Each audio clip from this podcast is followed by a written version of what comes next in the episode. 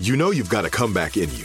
When you take the next step, you're going to make it count for your career, for your family, for your life. You can earn a degree you're proud of with Purdue Global. Purdue Global is backed by Purdue University, one of the nation's most respected and innovative public universities. This is your chance. This is your opportunity. This is your comeback. Purdue Global, Purdue's online university for working adults. Start your comeback today at purdueglobal.edu. When you buy Kroger brand products, you feel like you're winning. That's because they offer proven quality at lower than low prices. In fact, we guarantee that you and your family will love how Kroger brand products taste, or you get your money back. So next time you're shopping for the family, look for delicious Kroger brand products because they'll make you all feel like you're winning. Shop now, in store, or online. Kroger, fresh for everyone. Whether you're a savvy spender maximizing your savings with cashback rewards, a thrifty rate watcher seeking the lowest interest, or a travel enthusiast looking for extraordinary perks, Kemba Financial Credit Union has a visa to complement your lifestyle and unique needs. Apply today at Kemba.org to unlock a limited time 2% cash back on purchases and pay 0% interest on balance transfers for an entire year with a new visa from Kemba. You deserve a card that works for you. Restrictions apply. Offer ends June 30th, 2024. Hey guys, ready or not, 2024 is here, and we here at Breaking Points are already thinking of ways we can up our game for this critical election. We rely on our premium subs to expand coverage, upgrade the studio, add staff, give you guys the best independent coverage that is possible. If you like what we're all about, it just means the absolute world to have your support. But enough with that, let's get to the show.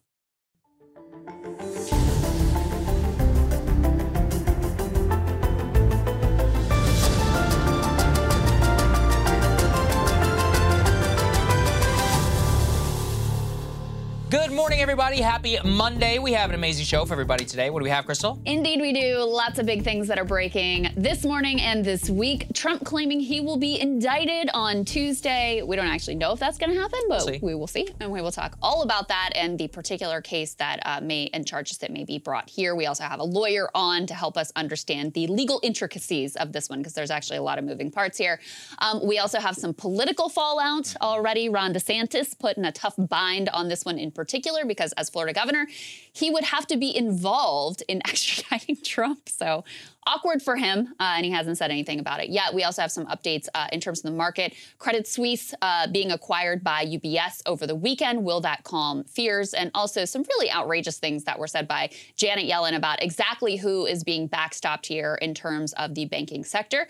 Also, huge news internationally this morning as uh, Putin and Xi are set to meet. This comes amid a report that the U.S. is uh, opposed to any potential Chinese brokered ceasefire in this conflict. Kind of an outrageous stance there. And we're also looking back at uh, 20 years later after the launch of the Iraq War.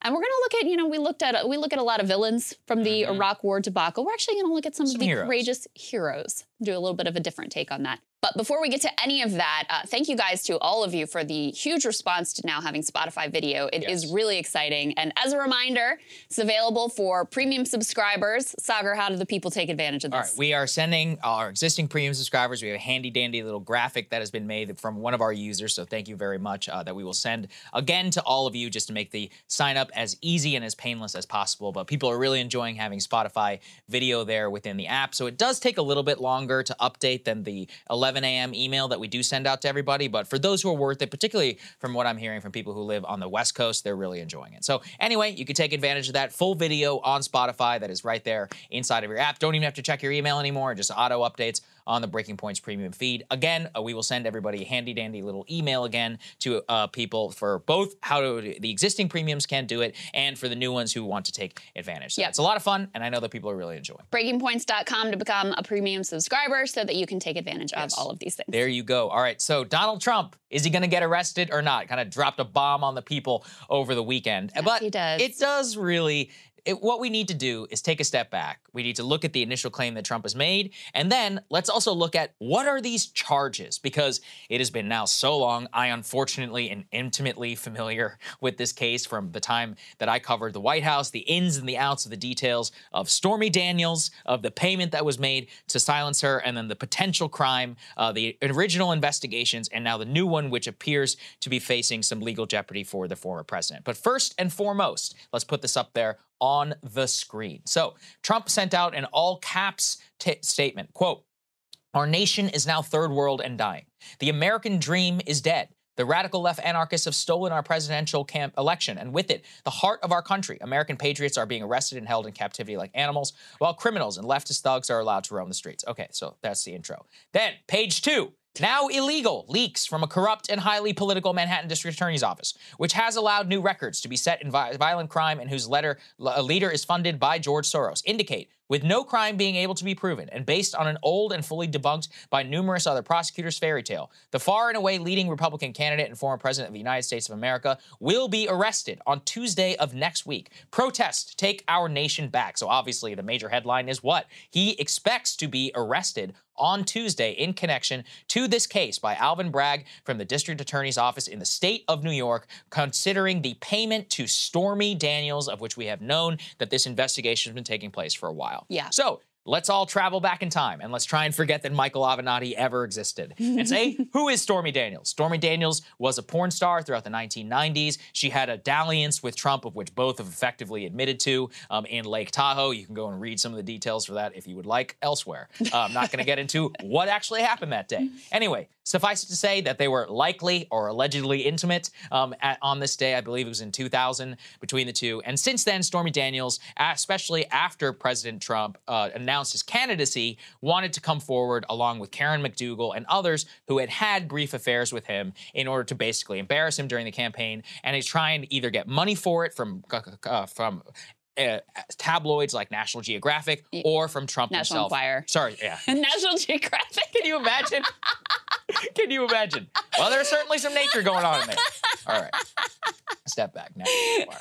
You can tell which one of those I actually read. All right. So, National Enquirer, uh, there was an entire case around the how way that that case was handled, about the payment, about the intimate relations between the National Enquirer and the safe of all of their secret stories that they had and the payoffs catch that they and would kill. the We all learned kill, about. Yes, Yeah. it was a anyway it, it- interesting in its own right that we all learned a lot about in 2018.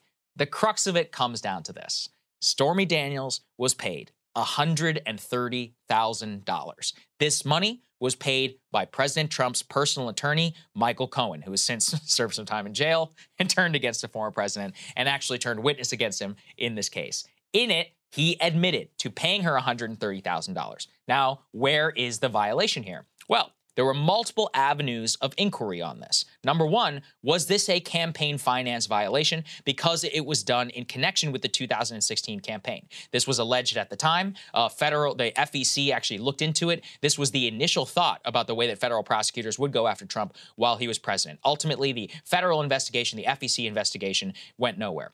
Now, the New York authorities are looking at this payment in which Michael Cohen was reimbursed this $130,000 by the Trump organization itself. Right. That reimbursement and then the subsequent cover up or possible misrecording or possible uh, recording it not in the way legally that they should have is at the crux of what we are looking at here. The $130,000 hush money payment from 2016. Let's go ahead and put this up there on the screen from the New York Times. Actually, a decent explainer inside the payoff to the porn star that could lead to Trump's indictment. The crux of the case is going to focus on Article 175 of the New York Penal Law of falsifying business records. A conviction of a felony version of bookkeeping fraud carries a sentence of up to four years. To prove that Mr. Trump committed that offense, prosecutors would seemingly need evidence showing he knowingly caused subordinates to make a false entry into his company's records, quote, with the will intent to defraud. For the action to be a felony rather than a misdemeanor, prosecutors need to show that Mr. Trump falsified the business records with the intention of committing, aiding, or concealing a second crime. As in that they would have to prove that the first payment, the initial cover up, was a crime, Yeah. and that the knowledge of what they were doing was intentionally trying to cover up a crime to meet the felony statute. That is basically where we are at with the theory of the case. However, the prosecutor faces a wide array of challenges in this. Number one, it requires a very unique interpretation of this Article 175 law, which is not yet brought before New York state law. A judge could toss it out on that regard. Second of all, the intentionality in being able to prove. We've talked a lot here in the past about defamation cases, Krystal. Part of the reason why they're so hard to prove is because you need to prove not only was somebody defaming someone, but that they were knowingly doing so at the time that they knew what they were saying was not true, and that you have to have evidence to show that they knew exactly what they were saying Yeah. was not true. So everything that I've read about this, and we're going to have a, a lawyer Yeah. in to, to break down, you know, exactly what the charges are and what the president is and, and all of those things. Mm-hmm. But this is a novel application of the law. You have two pieces here. Number one, you have basically business fraud because this payment was recorded as a quote unquote legal expense to Michael Yep. Cohen when, of course, that wasn't really what it was. And then to make it a felony, it was in service of covering up a campaign finance violation. This is the the idea, the theory, the legal theory here. And obviously campaign finance law there first of all you have to disclose what money what benefit you're getting to your campaign and second of all there are limits on you know how much you can receive and who you can receive it from. You can't get it directly from a business as one example. So the idea here is that the $130000 hush money payment was really to benefit his campaign. Now one thing that i, I will say there's there's a lot of people who are saying and this is kind of legally shaky ground and a weaker case than some of the other things that are out there. For example, the Georgia grand jury. For example, the uh, you know the Merrick Garland uh, special prosecutor-led investigation by Jack Smith, looking at incitement and more specifically on you know fake elector schemes, et cetera, with regard to January 6th. And I think, frankly, also from a political perspective, like those are the things that people are more focused on at this point in time, versus this old hush money allegation from years ago that we all had to like dig deep into the trenches of our memory to um, recall all the details of. However, I do think it's worth pointing out Michael Cohen did spend time in prison for this exact payment. Yes. And under, now he ended up uh, pleading guilty, and it was to charges of lying to Congress and to campaign finance violations with regard to this hush money payment to Stormy Daniels.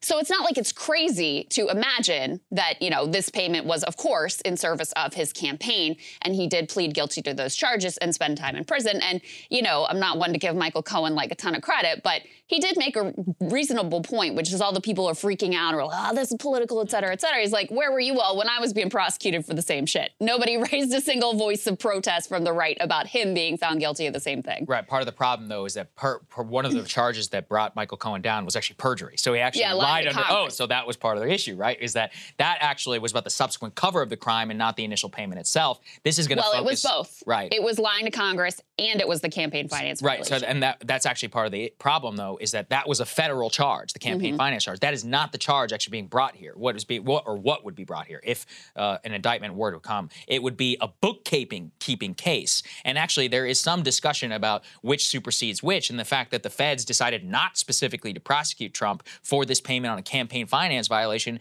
in conjunction with the FEC. That this is in a different, almost legal entity entirely. Politically, I, I don't disagree. I actually Yeah. think that's a very reasonable case. But that is actually why the divergence of this and where the grounds on which he actually might be prosecuted and indicted and then ultimately convicted. If so, what that would come down to is it going to come down to the actual facts of the case itself, or is this going to be political? And I, the other thing I think that uh, I should note also is about the statute of limitations, because the statute of limitations in this case may also end up becoming something because Bookkeeping fraud has a two year statute of limitations in the state of New York and a five year one as a felony, both of which normally would have expired for payments made to Mr. Cohen in 2017. But New York law extends the limits to cover periods when a defendant was continuously out of state, as he was while he was living in the White House or while he was at his home in Florida. In addition, during the pandemic, New York's statute of limitations was extended by more than a year. So, with those dual extensions, Yeah. we are at the expiry limit, which is exactly why they're making the determination specifically on this case at this time. I mean, Yeah. politically, let's zoom out too, because let's also be real. Like, nothing ever is actually done in terms of the law. Like, clearly, there's political motivation. All all this. Many of these people actually ran on convicting Trump, both from Letitia James to Mr. Bragg. Bragg and others. did. And, Yeah. exactly. I mean, literally ran. He's like, I'm going to put, uh, you know, New York state law uh, even was changed in order to help them. What was it? Release his tax returns. I think that's one of the only reasons we even have his tax returns. Anyway, these are all ridiculous fights from 2018 or so that have since passed. But within the memory bank uh, and also within the current political calculus, of which we will talk l- quite a bit about in the Fallout section, I uh, kind of agree with you, Krystal, which is that at the end of the day, if this is the first one that you're going to bring, uh, it really does seem to me one of those where, on the merits, this does not seem like a very difficult case for Trump actually to beat um, on the merits in court, especially on bookkeeping. Uh, also, with the novel interpretation of the law, the fact that nobody's ever been prosecuted like this, you can make a pretty clear case also in the media around, you know, of course, die- diehard Democrats are going to uh, be behind it, but diehard Republicans too. You know, this isn't like a smoking gun, dead to rights case in any interpretation, I think, of which we will also get into with Bradley Moss. Yeah, Yeah. I mean the politics of it, the legal piece is less clear to me just because I'm not. We're not lawyers. The Yeah. politics part is more clear to me, which is I think it's a tremendous gift to Trump that Yes. this is the first prosecution Yes. because I think it is the weakest of the cases. I think it's the case that um, people care the least It about. matters the least.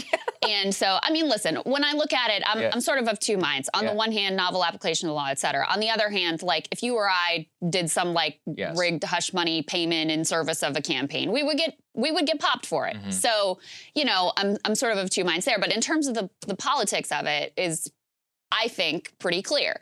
And we'll get into this more, but you already see Republicans swimming to his defense. I think it also will take, if there are indictments in some of the other cases, which seems fairly likely, you know, there's no time like the first time. Yep. The first time packs the greatest punch. And this happens to be the case that he has the most to work with in terms of spinning a public narrative, which you always already see him aggressively doing. And so I think it can also take some of the sting out of later charges that might be filed and some of the more clear cut and frankly more serious cases that uh, that he may be implicated in. So you know, that's kind of how I see this. I think it's very fortunate for him. I don't think it will certainly hurt him at all in the Republican primary. I think it may well help him in the Republican primary. And I don't know that it has an impact really on him, even for a general election. The other piece here is, you know, he says, because of leaks, we know I'm going to be indicted on Tuesday. Obviously, I'm paraphrasing what uh, he said in his own very Trump-like way, um, with a lot of misspellings, et cetera. We don't actually know that he is going to be indicted on Tuesday. In fact, it doesn't really look like he is going to be indicted on Tuesday. There's new reporting that there's some other witness they want to testify in front of the grand jury, which may push the timeline out a bit. I think he's referring to there was a report, I believe, uh, with NBC News saying he could be indicted as soon as, as early Yes. as this week. That doesn't mean a guarantee that it's going to be this week. It just means this is kind of coming to a close and it's going to happen soon. His own aide said that it's not like he had been given a heads up, hey, this is coming Tuesday.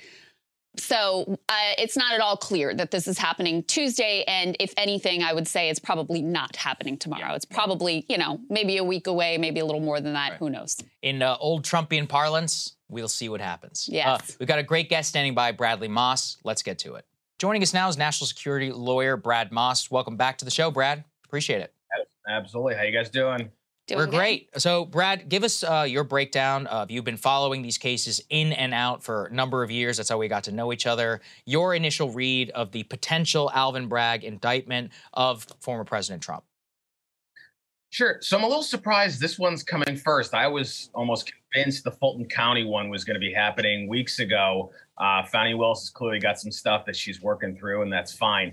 But for the New York case, you know, look, we all remember this story. It came out a bunch of years ago. It was this whole thing about how he paid off Stormy Daniels in the final days of the 2016 campaign, covered it up through payments through the lawyer, and then later on, his lawyer went to jail over it. It's a very interesting case because there's going to be some untested elements to it. There's going to be the issue of statute of limitations. Normally, we'd be long past that, but New York has a particular provision that allows the government to toll or extend the statute when someone has relocated continuously outside the state. Donald Trump did that. He lived in D.C. and then he moved to Florida. There's going to be issues of venue. He's going to say everybody in Manhattan hates me. You know, he's going to say I can't get a fair trial here. Yeah, that'll be a nice argument. But if it didn't work for the January Sixers on, you know, in mm-hmm. D.C., I don't really think it's going to work for a lifelong New Yorker getting tried in Manhattan. You know, and then there's the last part is he's going to claim that this is being overcharged. That it should just be a misdemeanor of anything on falsification of business records.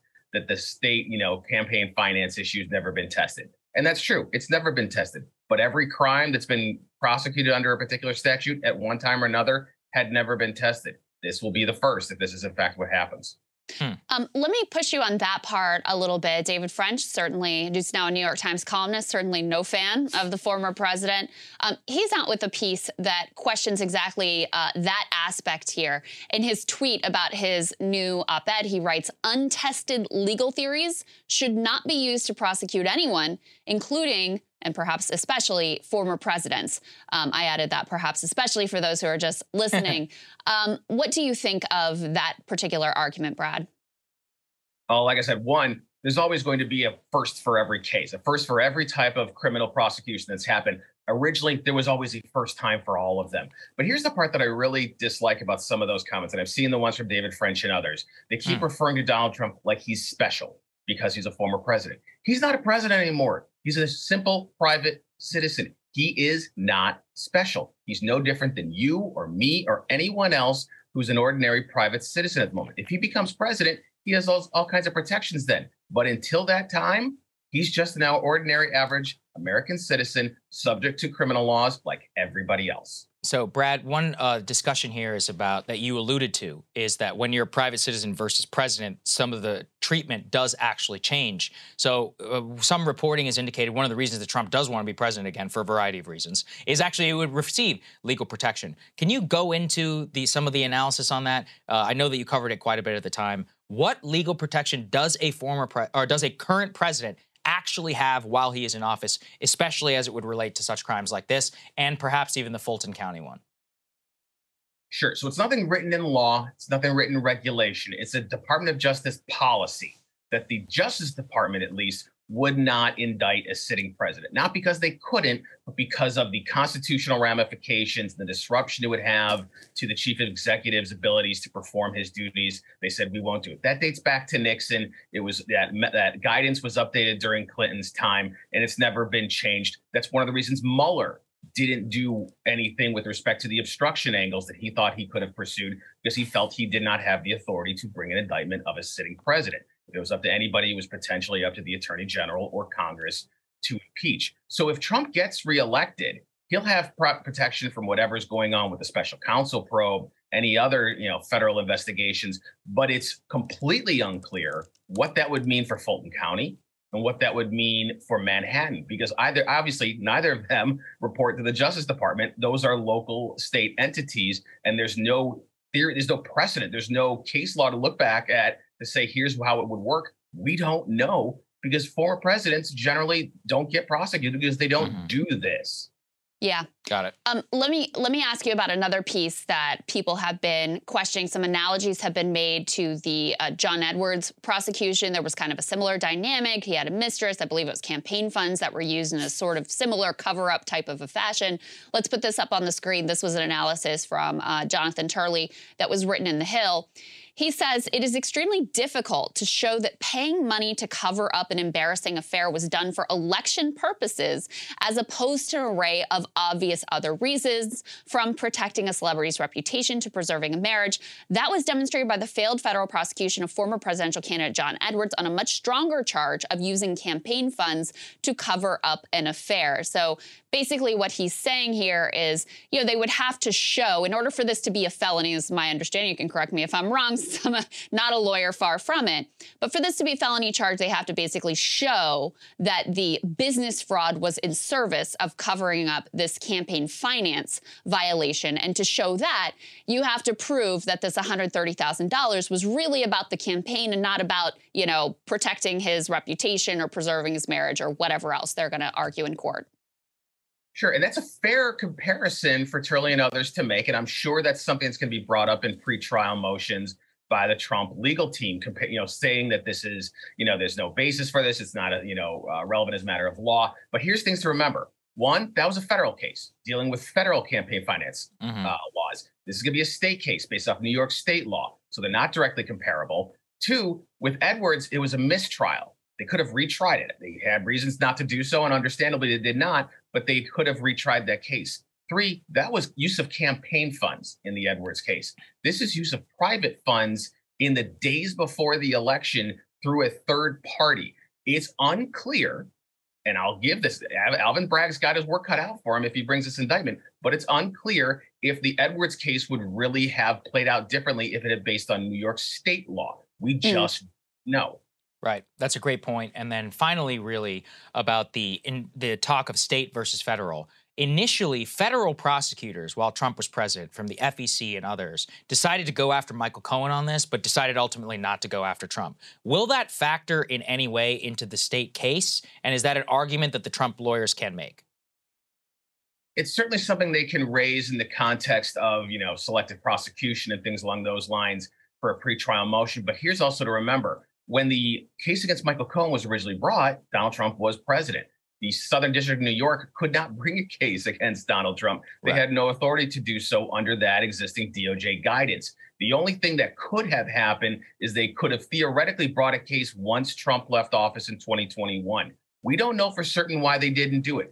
Maybe they thought the case was weak. Maybe they were worried about, and in, in a number of factors, maybe they thought January 6th was just going to take them down. Who right. knows? That's not dispositive. Uh, okay. W- uh, one more last question for you, Bradley. Sorry. What do you make of? I mean, it's no surprise that Trump would argue this is politically motivated, but you know, what is your read of his claim that Bragg basically ran in order to try to bring these indictments, and that you know this prosecution wouldn't happen if it was a, a Democrat who was facing similar charges?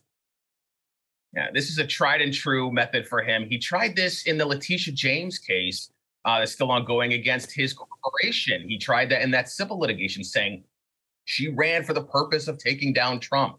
The judge rejected the argument. And here's the best part for people like Alvin Bragg they have a Supreme Court precedent they can point to in the context of no matter what I said on the campaign trail, it doesn't matter if I can point once I'm in office to a legitimate, independent reason for having pursued this.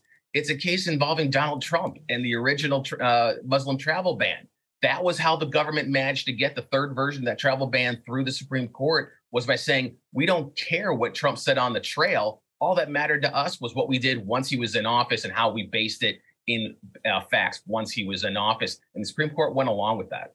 Gotcha. So, yeah. from a political talking point, it may have some legs, but from a legal standpoint, perhaps not. Yep. I don't think so now. Got it. Well, Brad, that's why we appreciate. I know you've got your view, but you are fair in your judgment. You always have been, and we'll continue to have you back on the show. Yeah, we appreciate, appreciate it. it, man. Anytime. Okay, now that we've gone into the details of said case, we've talked with Brad a little bit about the actual legal mechanisms, both federal and state, the way that this could all go down. Let's get to the politics of which we alluded to a little bit in our previous A block. Let's go ahead and put this up there on the screen. A major fight is now currently brewing on if New York State prosecutors do issue an indictment towards Trump. Is what will Ron DeSantis do? Will he honor the extradition request of the state of New York? Will Trump willingly turn himself over in New York City? And will DeSantis DeSantis come forward and denounce the political prosecution of Donald Trump. So, Here's what we have here. Send the national, or the Florida National Guard to Mar-a-Lago. MAGA is demanding that DeSantis defy any Trump arrest by force. You have Jason Miller asking why potential presidential candidate uh, Ron DeSantis has yet to weigh in on the claim on Truth Social that he's being arrested. Uh, but many more are saying, what exactly is he going to do? He says here, uh, MAGA figure Mike Cernovich, who's really come out and uh, he's actually been more of a pro DeSantis type person, but says, "quote I will that DeSantis needs to come out and say I will not extradite a presidential candidate to a Soros DA who allows violent criminals to roam free until there has been a proper legal review conducted under Florida law. If lawful, then extradition may occur, but not one day sooner." And yet, he really hasn't come out and said anything. It spawned a tremendous push, Krystal, by MAGA forces, both online and probably privately as well. This is confirming some uh, reporting from inside the Trump apparatus that politically they see this as a massive gift to them. And what have you and I said from day one? You're like, an indictment only helps him in any primary. I'm not talking about the general. I, at this point, I have I will not even try to speculate on where exactly that will get to. Purely within the Republican base, the persecution, however you, you may think is justified or not, the prosecution of former president is going to lead to a rallying of exactly like we saw after the Mar-a-Lago raid. And the fact that DeSantis has already waited so long to say anything, I actually think makes him look weak. So at this point, he needs to keep his mouth shut forever because if he comes out now and does try and condemn it in some mealy mouthed way, the way he has previously in the past, I think he will look even weaker. Yeah. He's made his choice. You made your choice now, Ron. Meatball, now you got to stick to it. Yeah. pudding Ron is the yeah. new moniker based right. on the report that he eats pudding with his fingers.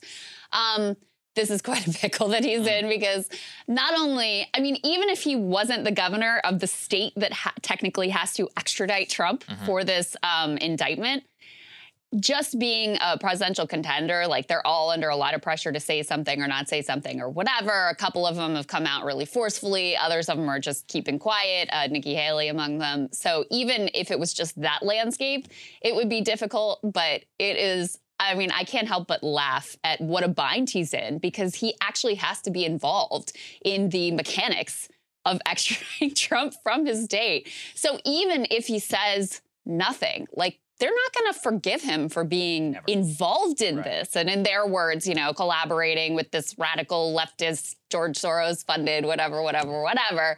So yeah, I, this is this is a tough one for him. This is a real pickle for him in terms of how he handles it. Oh yeah, I mean, I, look politically, I think it's a nightmare for Ron DeSantis. But you know, as you said, even if he wasn't the governor who had to decide on whether to honor the extradition request or not, he still is in the same political bind of do I condemn or do I not condemn? And when you don't, of course, you are going to fall, follow yourself in the crosshairs. Already, one of the candidates, Vivek Ramaswamy is calling out Ron DeSantis for not saying anything. In addition to uh, Nikki Haley, he made a video uh, that he put out on Twitter, which is now being praised by the Trump campaign. To be clear, let's take a listen to some of what he said. Today's announcement, I worry about for the same reason that I differentiate myself from Trump, is that I think this takes us a step closer to a national divorce. I think that when you politicize the justice system itself, to prosecute a political opponent of the party in power, the lead political opponent of the party in power, that is not one small step, but a giant leap towards a national divorce if they follow through it too. And so it's in some ways the same reason that I'm drawn into this race as a candidate running against Trump that also draws me to be a hardliner against the possibility that Trump be indicted on ministerial and politicized grounds. There you go. Uh, I don't really know why he's speaking into his phone. I'm presuming microphone. It's a little odd. But on the substance itself, calling out DeSantis on this is very smart politically. B, you know, let's presume at the fact that, you know, yes, technically Ramaswamy is running against Trump, but you know, I think he's currently at 1% of the polls. If you're angling for some sort of cabinet position or for some sort of inroads, yeah. you could guarantee you that Donald Trump has seen that video and has been showing it to all of his friends, being like, look, this guy's running against me and even he's defending me. Yeah. Uh, you know, it's like, it's yeah. one of those where currying favor mm-hmm. uh, with the former president, uh, the current candidate, ha- bringing praise from the Trump campaign, drawing a contrast with Nikki Haley and with DeSantis. DeSantis himself, I mean, the fact that he has stayed silent now, he came out immediately after the Mar-a-Lago raid and said something. So did Glenn Youngkin. So many, so did so many of these others. That Haley and that DeSantis here are not weighing in and are not condemning.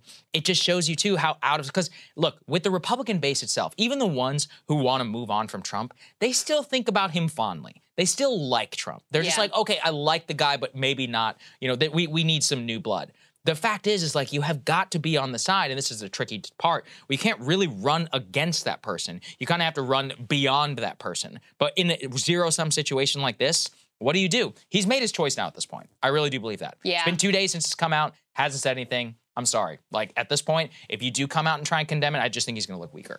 I mean, for Vivek, this makes all the sense in the world because it's unlikely that he'll be the Republican nominee. But this, you know, it's good brand building for him, potentially angling for a cabinet position, et cetera. But his video also shows how there are no good answers for Republican contenders against Trump in terms of this indictment or any of the other ones. Because if you say nothing, you're going to get hit. And certainly if you're the governor who's charged with extraditing him, that's very difficult position to be in. So, you know, not defending him, you're going to take a hit. But if you come out and you defend him and you basically yeah, bend the knee, you're also giving him power. Yes. So it's like either way, you lose and he's strengthened. So it's not like there are any good choices on the board game for any of these candidates to make. You know, I think Ramaswamy there makes the best one in terms of how he is situated. Is that going to help him win a Republican primary? No. I mean, none of this is helpful for the other candidates in the field in terms of winning a Republican primary, which is something that we've been saying all along because we saw it all play out with the Mar-a-Lago raid, where they were effectively forced to bend the knee, defer to him, adopt his narrative. And then the whole political scene and the whole Republican primary scene, once again, is about Donald Trump versus anything else that they may want to be talking Mm-hmm. about. You know, I think Nikki Haley is making a poor decision here too by staying quiet. I, I don't really understand that calculation because probably, even though neither move is a good move, the best thing you can do is at least say something tepidly like critical of it and try to move forward with your campaign. But yeah, it's it only helps Trump. This whole, especially this particular prosecutor, like the January 6th stuff would be harder for Mike Pence to navigate. Much harder. I agree. And I think Yes. some of the other candidates too would have a harder time navigating that one.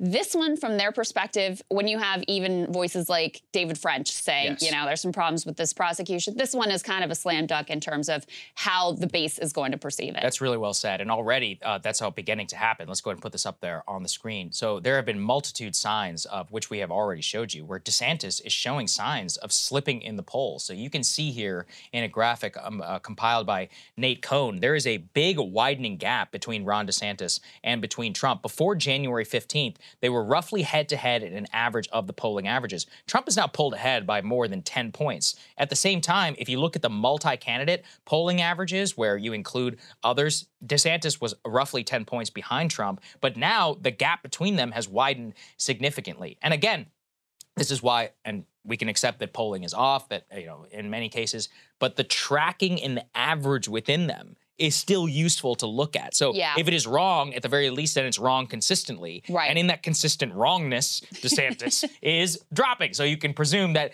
that is going to have some effect that we can see in some of these uh, polls. And then by and large, too, with Republican primary polls, they weren't perfect throughout 2016, but they weren't even close to as long as wrong as the general election. The pollsters actually seemed to be better off than normal, and they never underestimated any of Trump's strength in any of those primaries. If we'll remember, Yeah, they had him true. way ahead in New Hampshire, he, uh, won New Hampshire, had him way ahead in Nevada and South Carolina, ended up winning both of those races. Super Tuesday as well. They always did have John Kasich in very much. Um, striking distance of Trump uh, in Ohio. Mm-hmm. Same thing for Ted Cruz in Texas. So they were pretty much correct throughout 2016. The last time we had a multi-candidate field, going to generally presume that if you were ri- right last time, that you could use the relatively same methodology around. I mean, the thing with these polls is in the Republican primary, they have been wildly divergent. Some of them have showed DeSantis a little mm-hmm. up or it close. Some of them have shown like a total Trump blowout. The state polls have looked different than the national polls. So there has been a lot of variability between them. What Nate looks at here is he said, okay, of all the pollsters who had previously polled in this race, how have their numbers shifted? And there were about 12 polls that had been done previously where they were doing, you know, a new a new round, a new updated version of them. And in every single one of those 12 polls, Trump was taking a larger lead. So rather than looking at the, the absolute number, okay, is he up by five? Is he up by 10? Is he up by 15?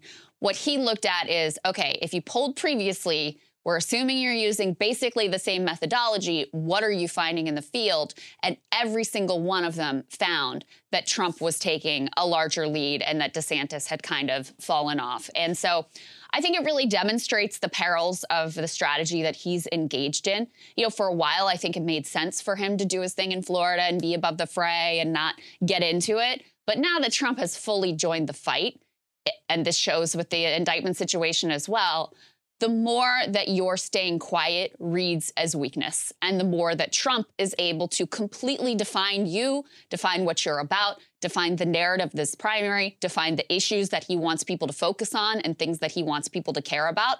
And so, you know, it's still, I guess, sort of early in the game. But at some point, DeSantis is going to have to truly join this fight. And that is perilous as well. That's a perilous situation as well. Absolutely. All right, let's go to Mike Pence spin, continuing himself out in the sphere. So this is the perfect also illustration of the where you're really stuck between a rock and a hard place. On the one hand, you don't necessarily want to support Trump. You clearly are willing to rhetorically hit him a little bit, but on the other, you still are mealy mouthed in attacking him. You appear weak. And there's two clips here that we're going to show you, kind of put together, which kind of encapsulate all of his problems. Let's get to it. I mean, he's effectively justifying or, or excusing the actions of people who were who were calling for you to be hanged. There was no excuse for the violence that took place at the Capitol on January 6th, and, and I'll never diminish it as long as I live. Um, but look, I, the president's wrong.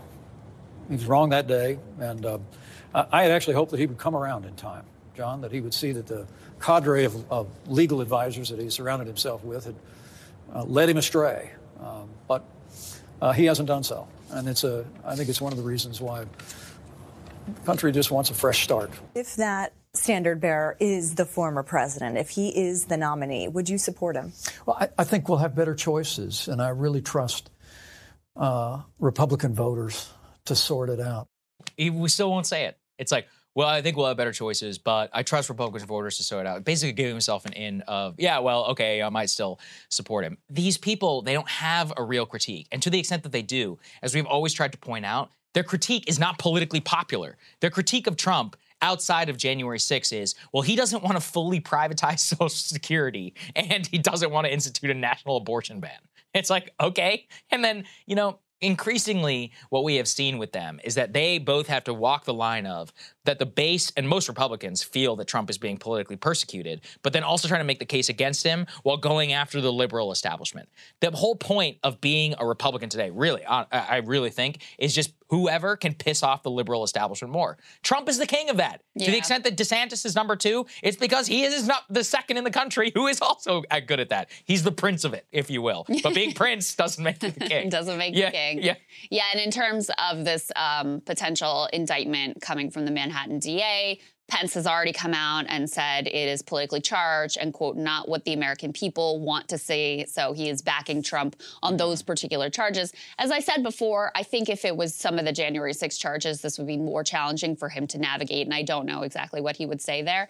But you know, he's trying to have it both ways. He's trying to go to the gridiron dinner and like signal to them, like, ah, this was bad. January 6th was bad, but he's trying not to piss off the Republican base. And I think ultimately that gets you like the 8% of the polls that Mike Pence is at right now. Yeah. Well, this this is this is everything. And at the same time, you know, Speaker McCarthy, let's go ahead and put this up there mm. on the screen. You can see here he's coming out and fully condemning uh, the prosecution on Trump. And same thing. Here we go again, an outrageous abuse of power by a radical DA who lets violent criminals walk as he pursues political vengeance against Trump. I am directing relevant committees to immediately investigate if federal funds are being used to subvert our democracy by interfering in elections with politically motivated, pro- motivated prosecutions. And so, what can we take away from this? Which is that the people who have real ties into the electoral system, the path to political victory is clear. That's what McCarthy has always basically made that basic political calculus as yeah. humiliating as it has been to him personally. and for everybody else who wants to tra- walk some sort of different line. I just don't believe that a different line exists, Krystal. If you are an aspiring Republican politician today,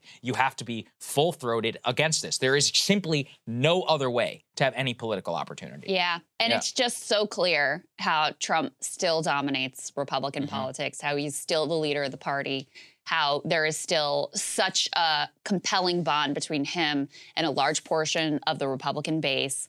I mean, if you think you're going to be able to grab the narrative for your benefit in this Republican primary, well, this is the first of first of many legal dramas right. that are about to play out. Yes. We're going to see this cycle continue and continue and continue. So, I just think it's a, you know, really emblematic of some of the dynamics that we've been talking about where yeah, they may be happy to run against him, even offer some sort of like passive aggressive, tepid, like mild critique of Trump.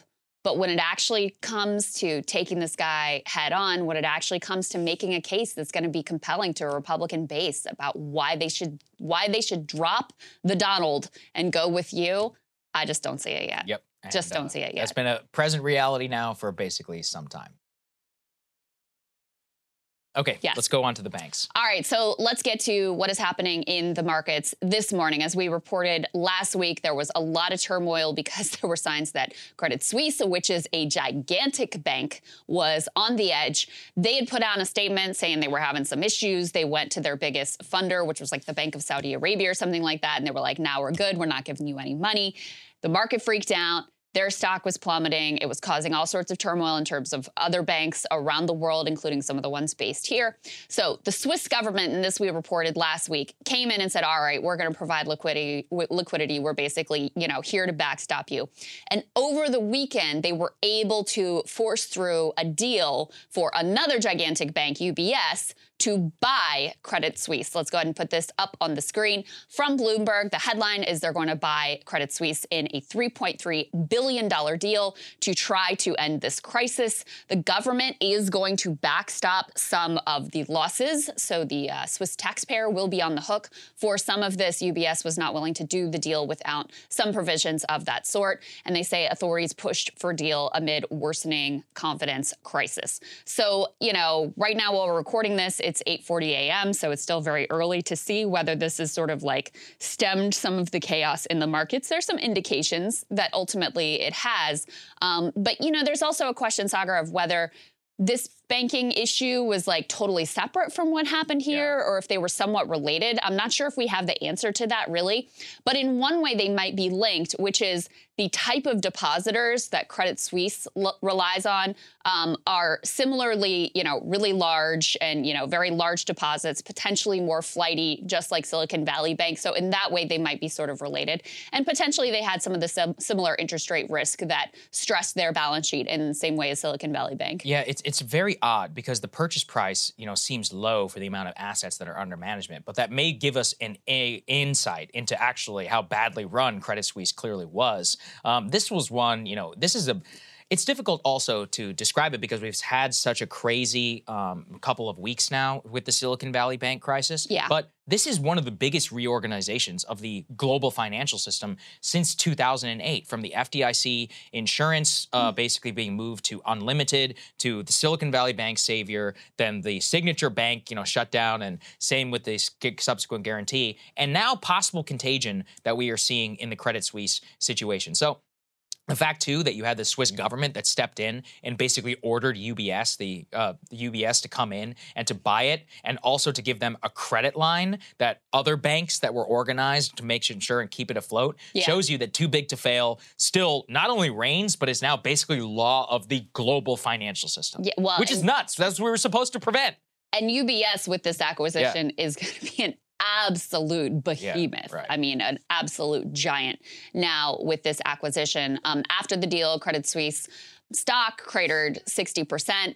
Um, so that's kind of where we are. You can see the different approach that um, regulators took. I mean, in, in terms of Credit Suisse, they tried to do a bailout just for this one bank with the idea being, okay, this isn't about anybody else. This is just like sort of unique to Credit Suisse, which we talked about last week. They've had all sorts of scandals and issues anyway. So I think that makes sense.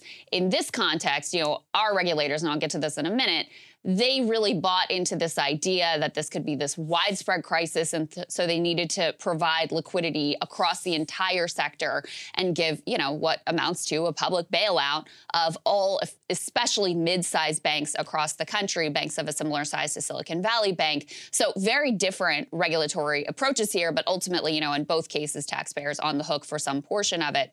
Let's go ahead and put this next piece up on the screen because this was really interesting. Okay, so part of the Fed response, as we covered last week, one part was backstopping the uh, depositors, and we'll get to more on that in a moment. The other part was opening up some new lending facility and allowing banks to use collateral that has seen its value collapse to use it at the original value. So to just pretend that those losses didn't actually happen.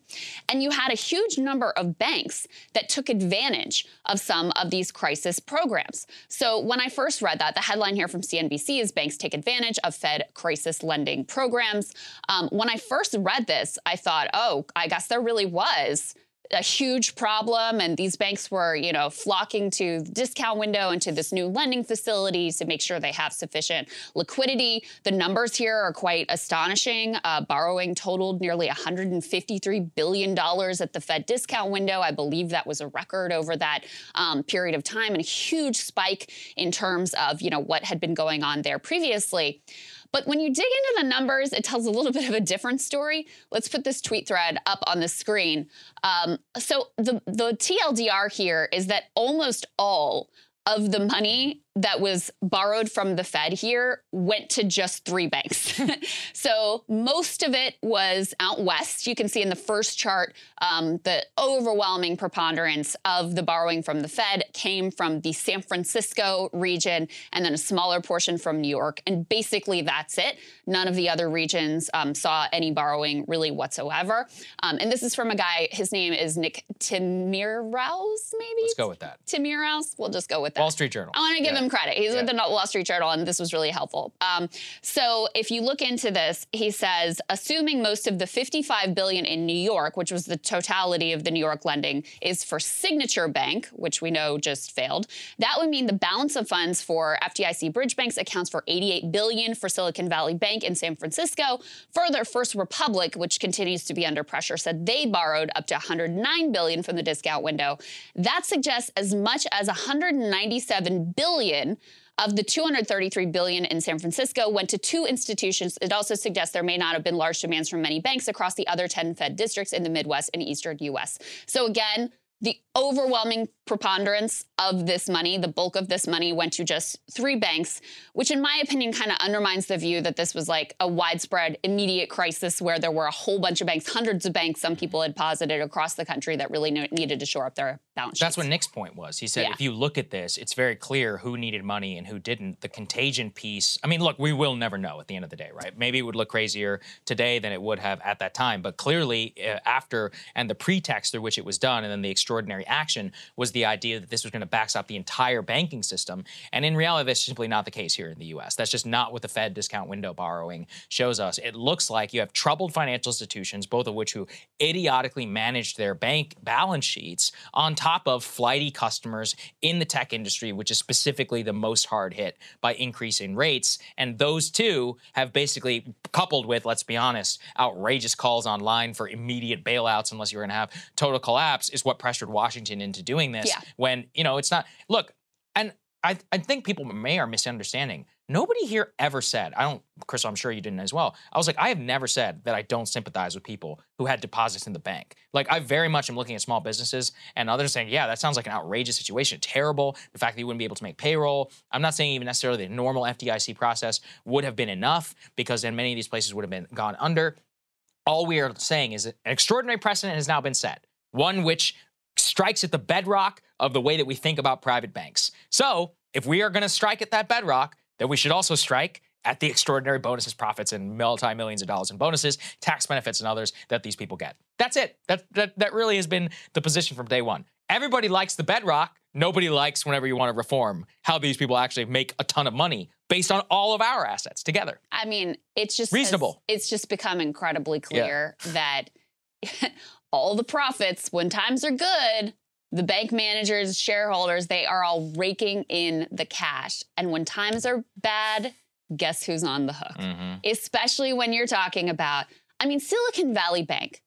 We put some of the charts up on the screen last week. This was a weird bank, very unique, very unusual. Um, in the percent of deposits that it had that were uninsured like 98%. That is not normal, okay? That is really, really strange and unusual. That they were all concentrated in this one little cliquish club group Yep. um, you know, predominantly in the tech sector in Silicon Valley, hence the name. There were a lot of things, and then of course their decision to, they were warned by regulators, they were warned by also their own employees that were like, this risk management looks really bad. We have tons of interest rate risk here because of how our balance sheet is overwhelmingly held in these, you know, long-term treasuries that are losing value by the day. They were warned about that and they thought that they could basically ride it out. So this was a whole strange confluence of unusual circumstances that would not be reflected in many, if any, other banks nationwide. You have Signature, which they were taking huge hit because they were, you know, had really courted a lot of people who were involved in crypto. And when crypto lost its ass, then guess what? Signature was in a really bad place too.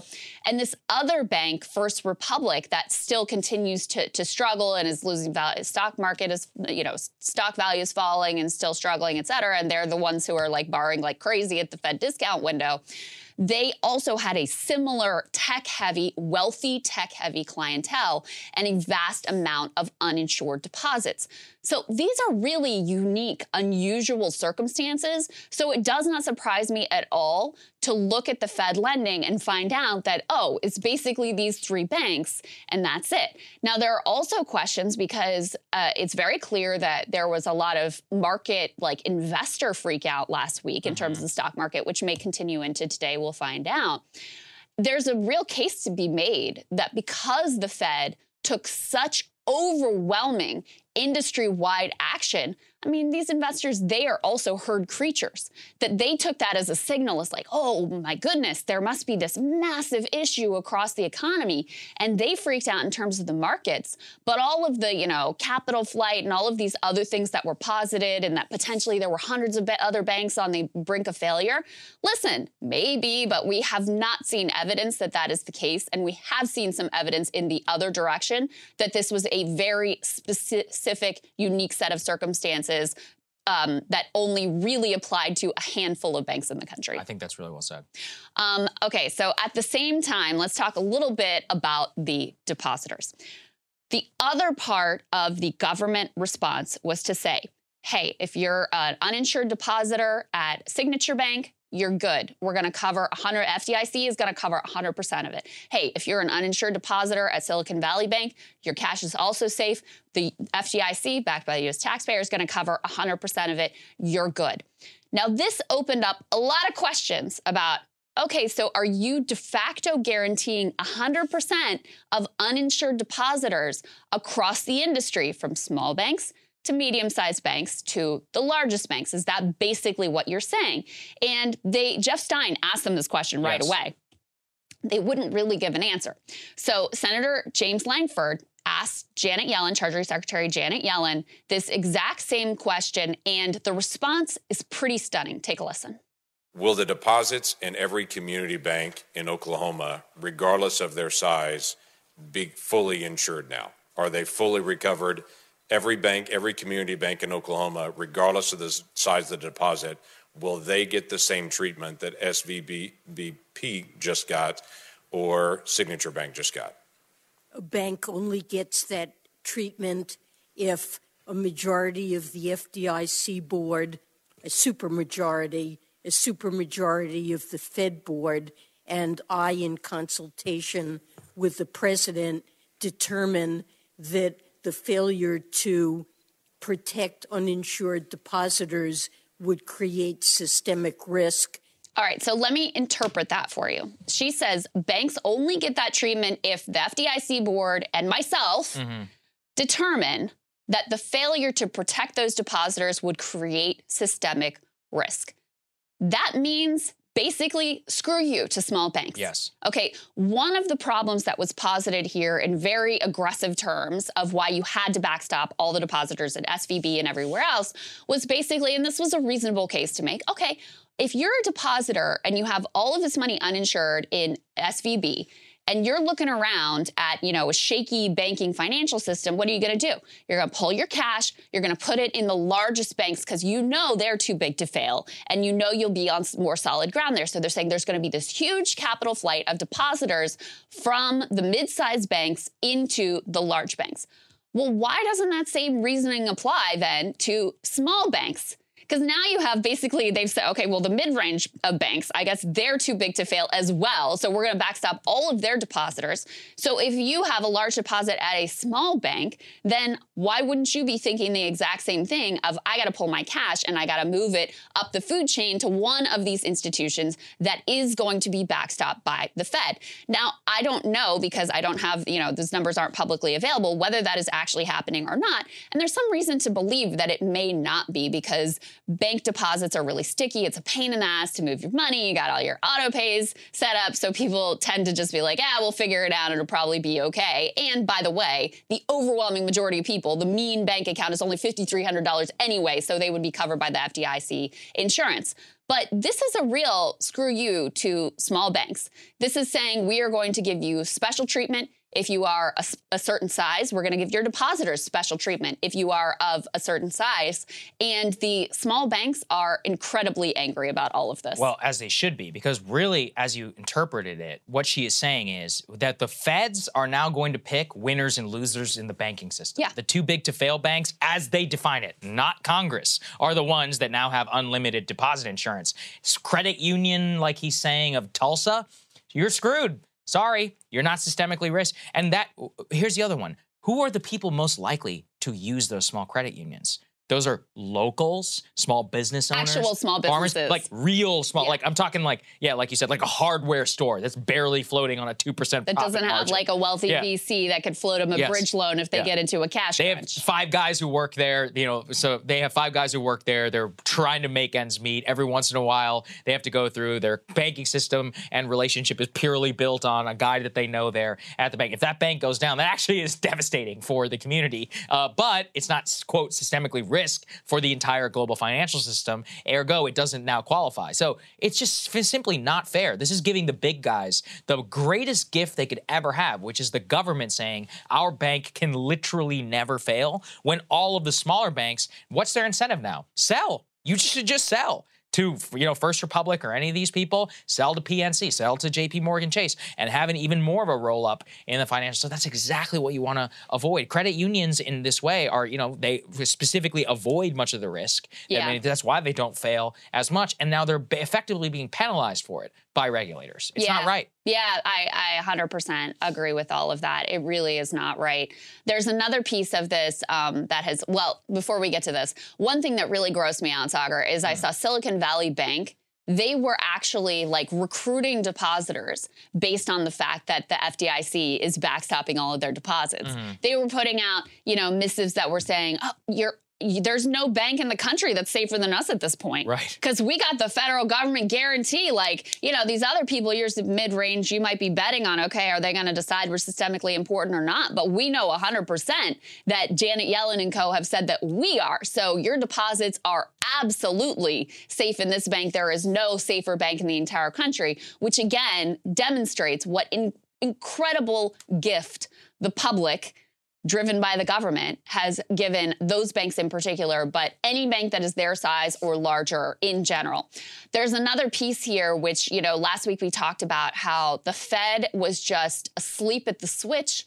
Like these were obvious problems. There were tons of short sellers who saw that this was an issue for Silicon Valley Bank. It was not complex in order to understand. And yet, they didn't intervene they didn't do anything before the you know the s hit the fan uh, so to speak. So let's put this up on the screen new york times is reporting that actually the fed did spot some problems at hmm. silicon valley bank ahead of time now i read this let me give you the details then i'll tell you how i interpreted this they say silicon valley bank's risky practices were on the fed's radar for more than a year an awareness that proved insufficient to stop the bank's demise the fed repeatedly warned the bank that it had problems according to a person familiar with the matter. In 2021, a Fed review of the growing bank found serious weaknesses in how it was handling key risks. Supervisors at the Federal Reserve Bank of San Francisco, which the CEO of this bank sat on that board, put that aside, um, issued six citations, those warnings known as matters requiring attention and matters requiring immediate attention,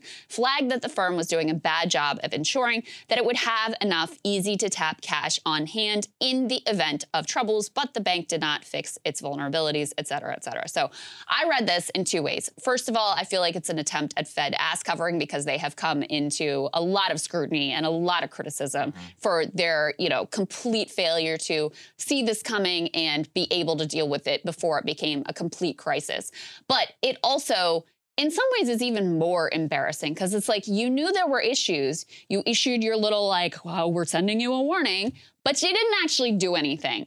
And I think this speaks to a larger problem within Fed and other, you know, banking supervision and regulation, which is effectively since the, the Greenspan era and in the era of market fundamentalism, neoliberalism, whatever you want to call it, there was really this shift in philosophy where regulators were going to see their role as making sure the private sector had sufficient transparency and information for them to hold the banks accountable and do the due diligence that in previous eras, in like the New Deal era, that the regulatory bodies did themselves. Well, for one thing, shareholders have a different set of incentives than the public does. That's one thing. They they're more risk tolerant than the public is ultimately.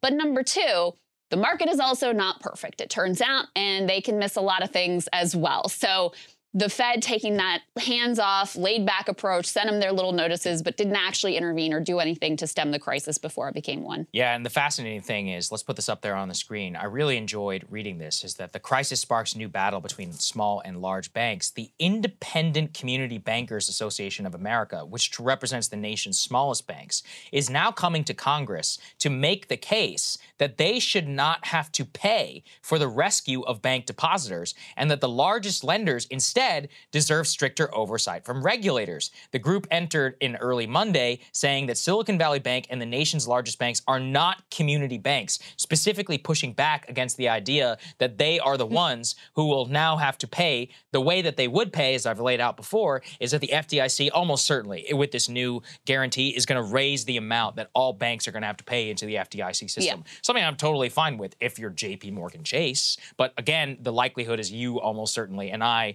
the actual customers of said banks, will be the ones who bear the brunt. But these independent community banks are like, we don't want to pass these fees on to our customers because we're charging them on a fair system. We're not doing anything risky. Why should we have to pay for this?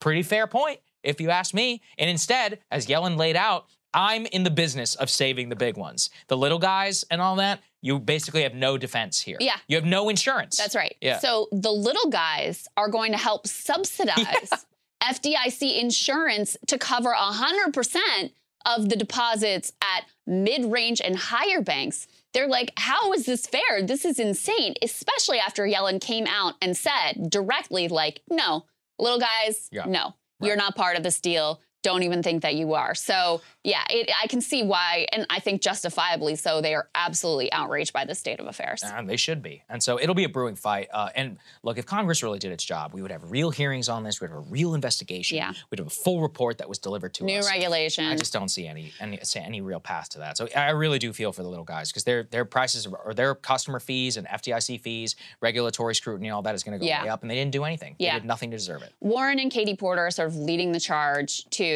try to pass, you know, to re-regulate because part of this story is obviously some of the rollback in regulation, and so that would be important. But I have to say, there's a whole philosophical shift that has to happen in terms of regulators who are not only way too cozy with industry but have this you know odious philosophy that says basically like we don't we're not really the regulators it's actually the private you know the the um, shareholders who need to hold these banks to account so there's a whole philosophical shift that needs to happen as well Yep. all right, there's a lot of news um, with regard to Ukraine. Let's start with this piece. Go ahead and put this up on the screen. So, what you're looking at here is Vladimir Putin driving a car um, around the uh, occupied city of Mariupol. Um, that, of course, uh, Ukrainian city, they, you know, was really devastated by the Russian attack. My understanding here is there's some little banter between him and whoever his henchman is about, like, you know, what's being reconstructed and how's the airport doing. He's just like us, Krystal. He can drive a car. he's just driving even a car. driving a Toyota. I mean, Yeah. some of this is actually kind of hilarious to see because it's obviously very clearly staged. Oh, yeah. He like goes to somebody's apartment In the middle of the night. Yeah, this is like at 3 a.m. Yeah. And it's like, oh, it's just a surprise visit. Visit. They have a whole buffet spread laid out for him. Probably like caviar and champagne. Yeah, I, I um. So I, I got our friend uh, Yegor to take a look at these and Yeah. like tell me what they were saying and talking about and whatever. And there was actually one of the videos in the background. You could faintly hear someone in the original post of the video say, "This is all fake." when they first posted it, and then they they edited that out ultimately. But anyway, he's trying to display. It's, it's kind of a show of force, especially after. Let's put this next piece up on the screen. Um, the International Criminal Court has issued an arrest warrant for Putin. Now, the ICC is. Um, kind of toothless in part because we don't participate. So obviously, none of our war criminals have been held to account by the ICC. No one expects Putin is actually going to be arrested and held accountable for uh, alleged war crimes.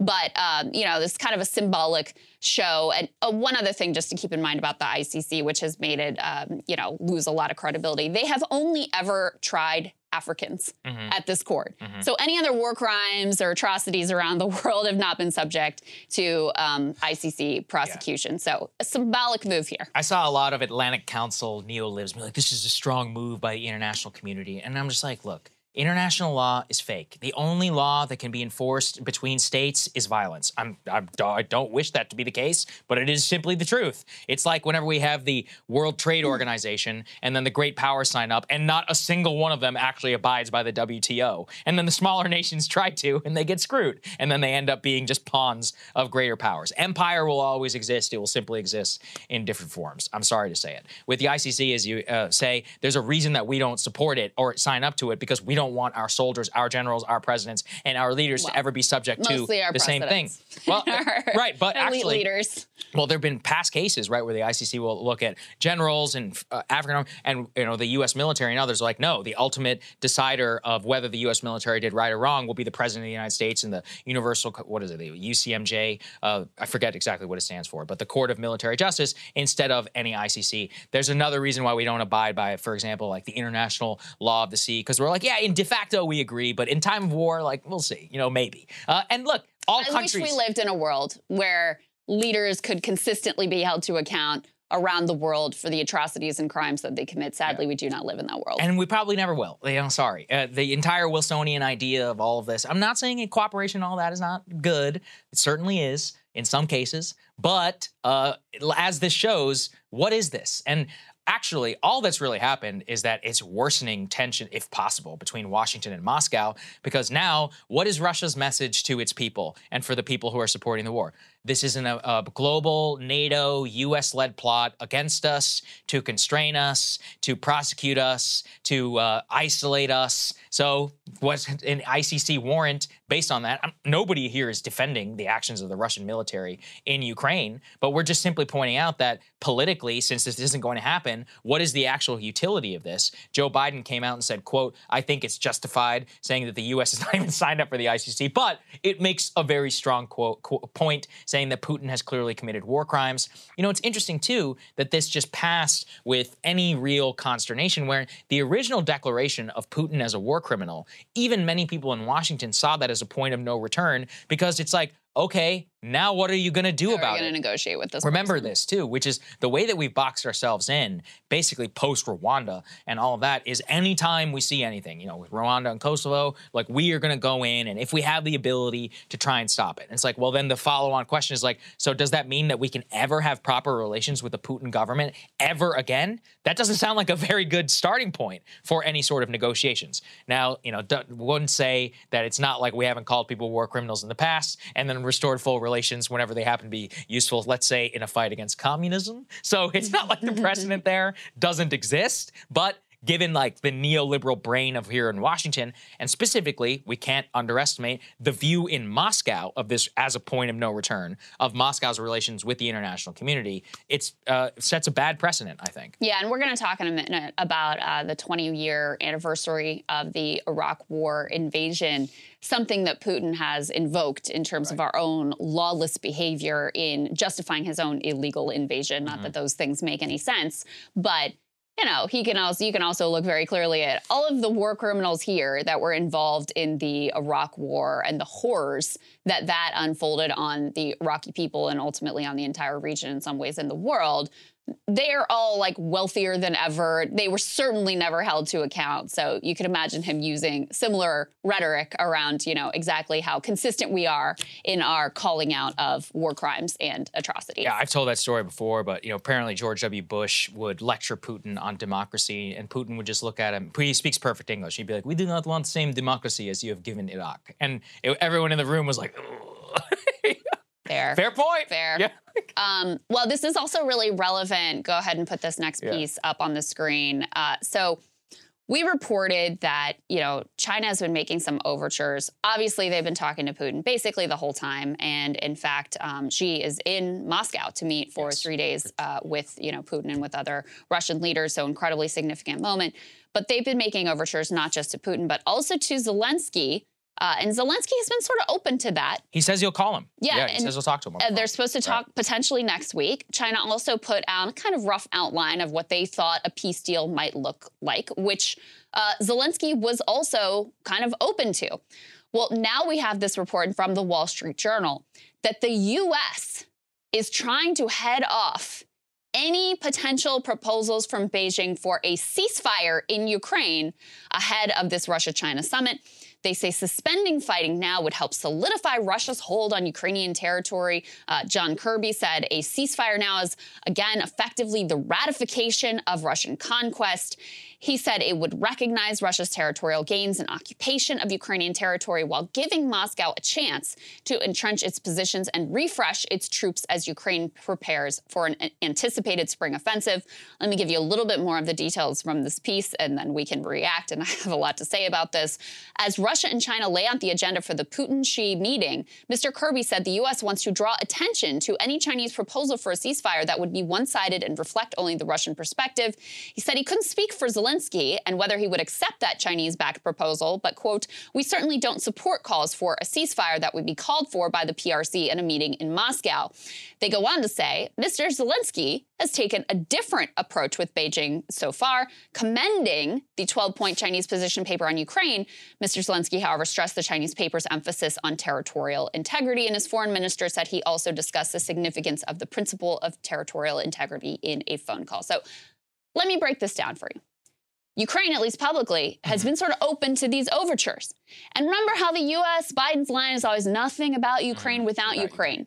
Except when it comes to China actually trying to do something useful here and potentially broker a ceasefire. Oh no, we can't have that. Suddenly, the US feels emboldened to assert their opinion that they want hostilities to continue, lest we be embarrassed by the Chinese playing a um, significant role here as potential If peacemakers. the Chinese do, we should be embarrassed. Uh, that, that's why the framing of our entire segment, the last time we talked about this, it is a humiliation. It's an international humiliation. It also is the worst nightmare of the Nixonian strategy and the Kissingerian strategy of the 1970s, where we recognized, and look, the opening of China was a disaster for many reasons in the way that it was executed, but strategically, it was a very smart idea. The idea was China is a behemoth, it will grow. Inevitably, it will become one of the largest powers in East Asia. A linking up between our adversary at the time, the Soviet Union, and China would be a geopolitical disaster for the United States. We should do everything in our power to exploit the rift between Moscow and to Beijing, to draw relations between those two, and to deny this power apparatus. That was the Kissingerian and Nixonian strategy. And it was fundamentally correct. Now, again, it, we executed it in a very wrong way in terms of total neoliberalization, in terms of trade, etc. There was a way, absolutely, I think, to go back in time and to do it differently. Now we have actually forced the two powers together, where they are now on the part where defining territorial integrity through invasion is a benefit to both of them. China's case in the, its uh, want to take over Taiwan, Putin's case in order to rescue former territory that was from the Soviet Union. And with these two powers, by driving them together, they are more powerful today individually and then together than almost in the times of the Soviet Union and with China.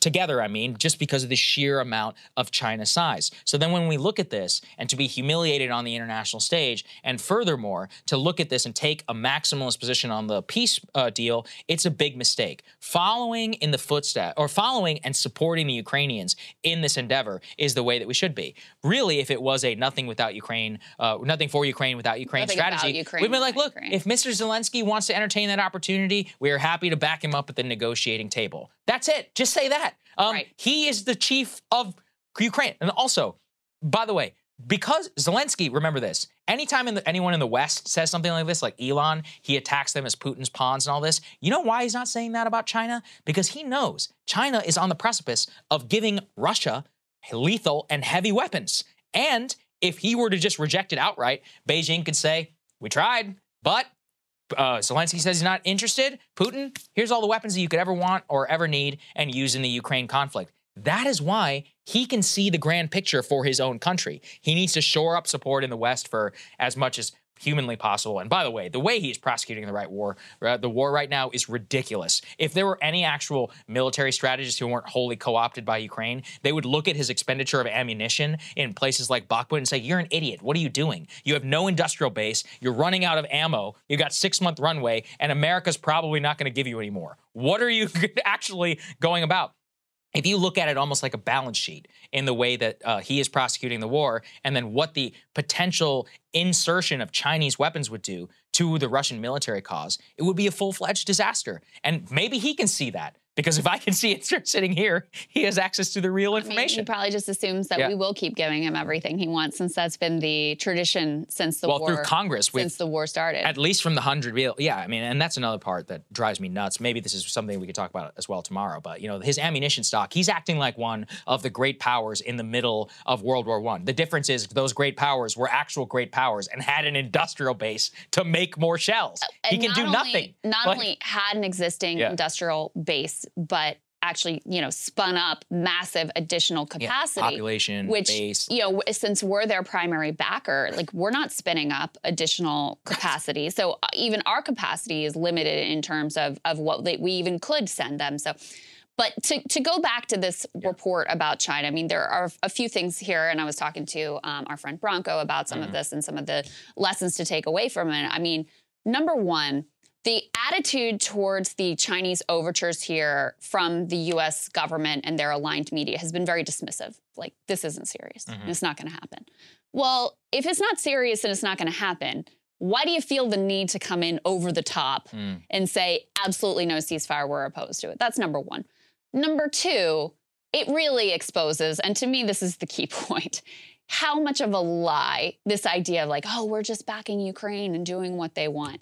We are so involved. We, I mean, we are proxy combatants. And so it has always been the case. It's just they're actually showing it now when Zelensky has shown some public signs of wanting to actually entertain these overtures. And we are very much opposed to it because we basically don't want to be humiliated and may think that we have something to gain from this war indefinitely continuing at great expense to Ukrainian civilians and the Ukrainian economy and the world economy as well. So those pieces I think are really clear here. It's just like this whole farce of oh nothing about Ukraine without Ukraine has always been a lie. And then the other piece zooming out from this particular conflict, China obviously just played deal maker um, in the Middle East as well.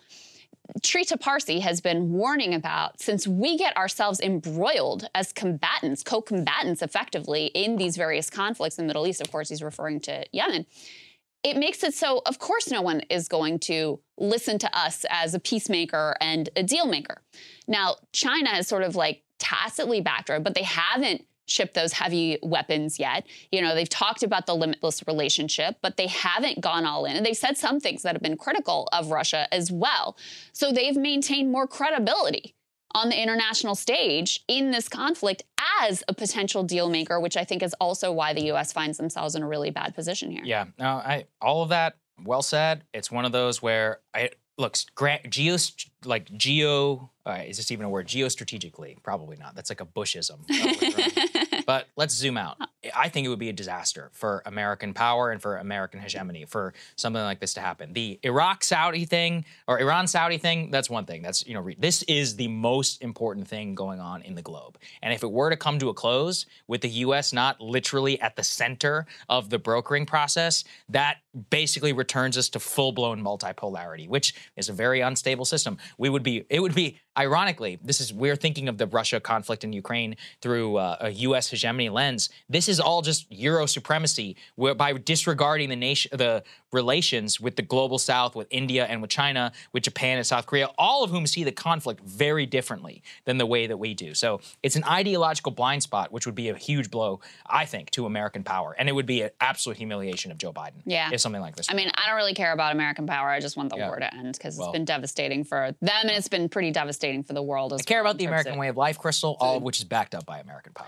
Uh, I mean, we would be Yeah. fine in multi- multipolar world. I think there's a lot of alarmism. If everyone wants to pay fifteen dollars a gallon for gas and for to never buy anything ever again for a cheap way, which is literally look, I'm not saying our defending own it. oil and gas. Yes. Biden's green, just greenlit the Willow Project. Don't worry, we're going to be that, fine. that ain't going to make up any uh, n- the loss of international control of the seas. Different debate for another day. All right, let's talk about imperialism with regard to the Iraq War. Um, there have been a lot of retrospectives, as yesterday was the uh, 20th anniversary of the Iraq War invasion. And um, by the way, I'm moderating a panel this week on Wednesday in partnership with the Quincy Institute. Go ahead and put this up on the screen, guys. It's called Bad News How the Media Marched Us into war in Iraq and beyond. Um, some great panelists there. Hope you all will join us. Um, there's a you can join in person or online, and we'll put the link in the description so you can uh, check that out if that is interesting to you. But you know, there's been a lot of retrospectives, Saagar, about how you know the, sort of the worst villains of leading us up to that war and understandably so but you had a great idea which is why don't we take a look at some of the people who were actually correct and quite courageous in their dissent because it's easy to forget how hard it was to be a dissenter at that point. I mean, there was, you know, just post 9 11, if you questioned the president and the direction he was taking in the country, you were considered un American, unpatriotic, you were just absolutely smeared. The media, from liberal to conservative media, all marching effectively in lockstep with a very few exceptions. It was very difficult to be a dissenter at this time. So we wanted to take a look at a few of the people who, you know, took brave stands in that era. Started with a, a couple of the politicians here, uh, Bernie Sanders in particular, and Barbara Lee. Let's take a look at that. fact of the matter is that our allies now in that region, Pakistan, Turkey, Egypt, those countries say, don't do it. It would cause chaos in the region. The truth of the matter is, in my view, the happiest guy in the world would be Osama bin Laden if the United States waged a unilateral invasion of Iraq, because he would have more recruits for terrorism against this country that he could ever use. September 11th changed the world. Our deepest fears now haunt us.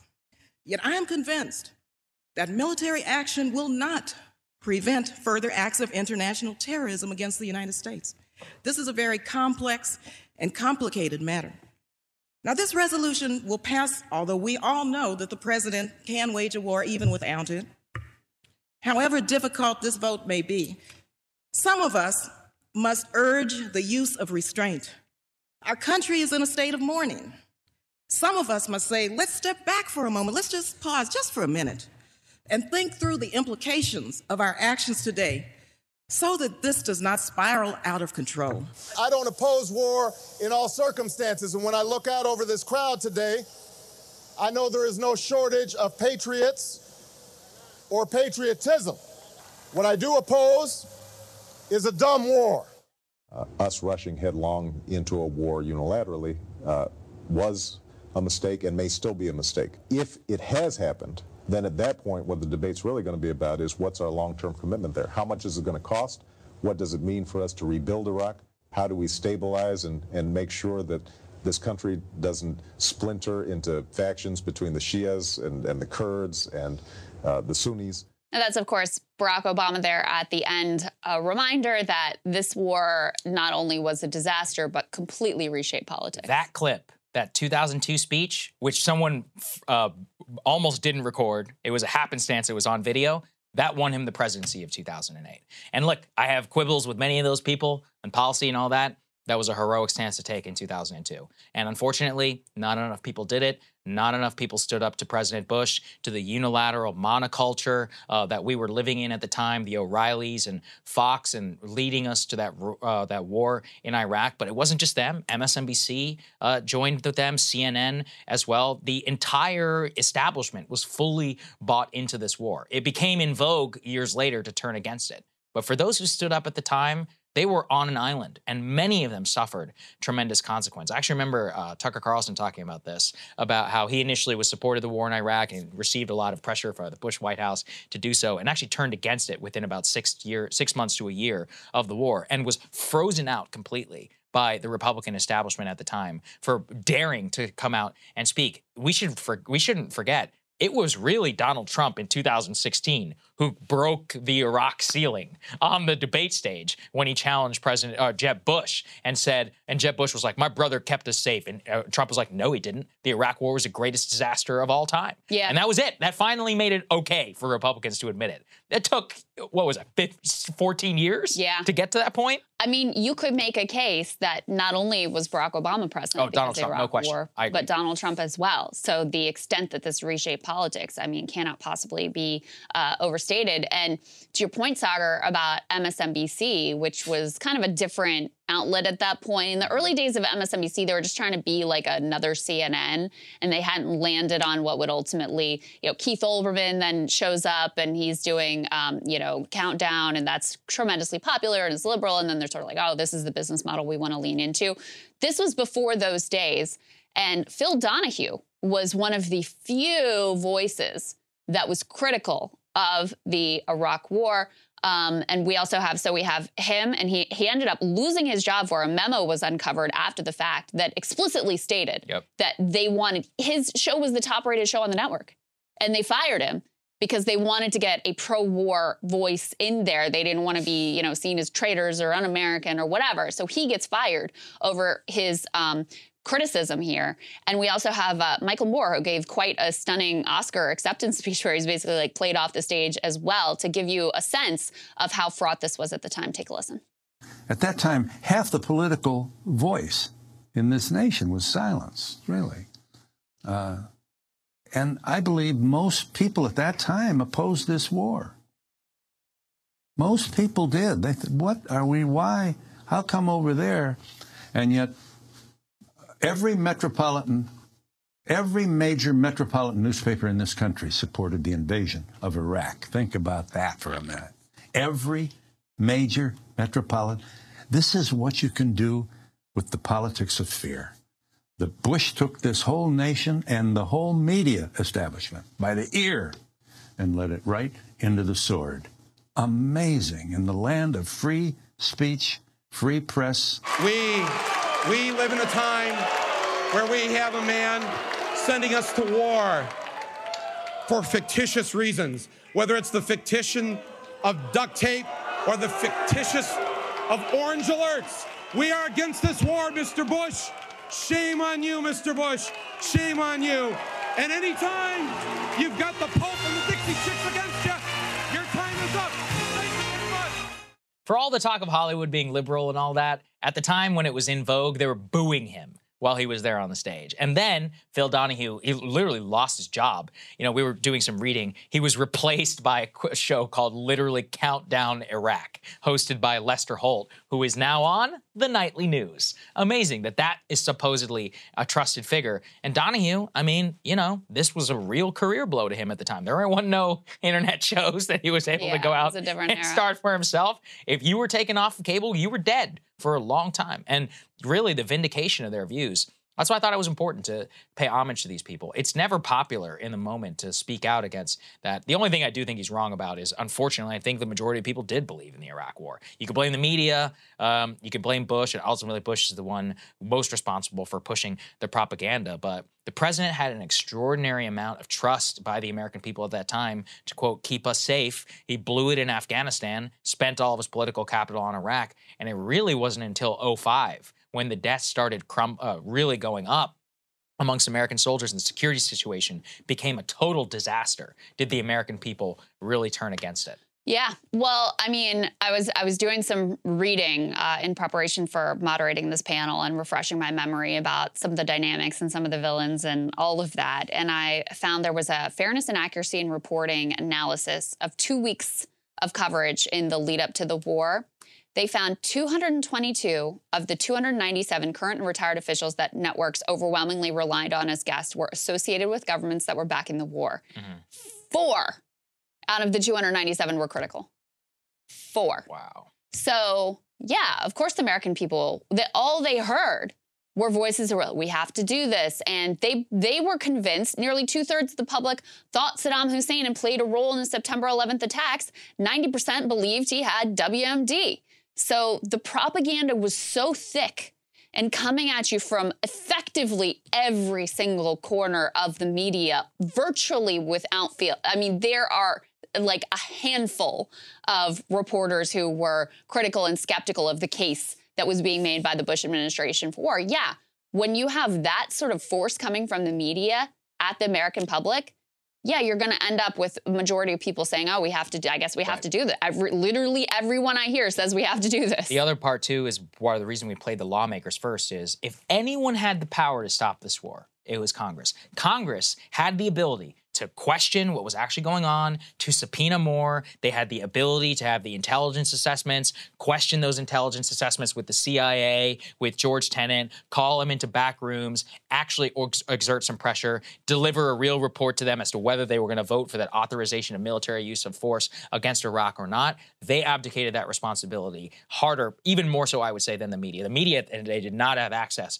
to that information. Congress actually did. They bought the Bush administration hook, line, line and sinker. And uh, look, it was a disaster. It was a disaster for all time. And you know, thousands of American soldiers are dead. Who nobody knows how many Iraqis are dead. It, it literally could be in the millions. Not to mention the destruction of Syria, the rise of ISIS, the fact that we let, took our eye off the ball. It took us 10 years and how many billions of dollars to eventually kill bin Laden, which is what we wanted to do there in the first place. And then 20 years in Afghanistan. The entire thing was, it's such a nightmare. Uh, I don't think I would be in politics if it wasn't for the Iraq War. You know, I probably would have probably would have fulfilled my parents' dreams and become an engineer. But I just remember I was looking at this and I was like, man, this is so wrong. And you know, just over the years, getting to to know people who were maimed and killed in Iraq, and it's just, man, 20 years later, I can't even believe for it. For what? For what? All right, Saagar, what are you looking at? Well, believe me when I say this, I really would rather not talk about Lab Leak ever again. I wish that we could just come to the obvious consensus. It's the absolute most likely scenario for the origin of COVID. We ban gain of function research. That alone would be a modest and reasonable victory. Prosecuting Fauci would be a tremendous plus, but given how the powerful get protected in this country, we all know that's just never going to happen, especially under this administration. But the media simply will not let it die. Ever since the Energy Department the FBI made it public that they believe COVID leaked from the lab, they have gone into literal overdrive to try and push the bunk natural origin hypothesis, joined in part by the World Health Organization and by the CCP. The scientists also who helped cover up the lab leak hypothesis in the first place. And it's all started this weekend with a new, seemingly stunning story in The Atlantic. The strongest evidence yet. An animal started the pandemic. Wow, I'm listening. Okay, a new analysis from China appears to link the pandemic's origin to raccoon dogs. Raccoon dogs? What?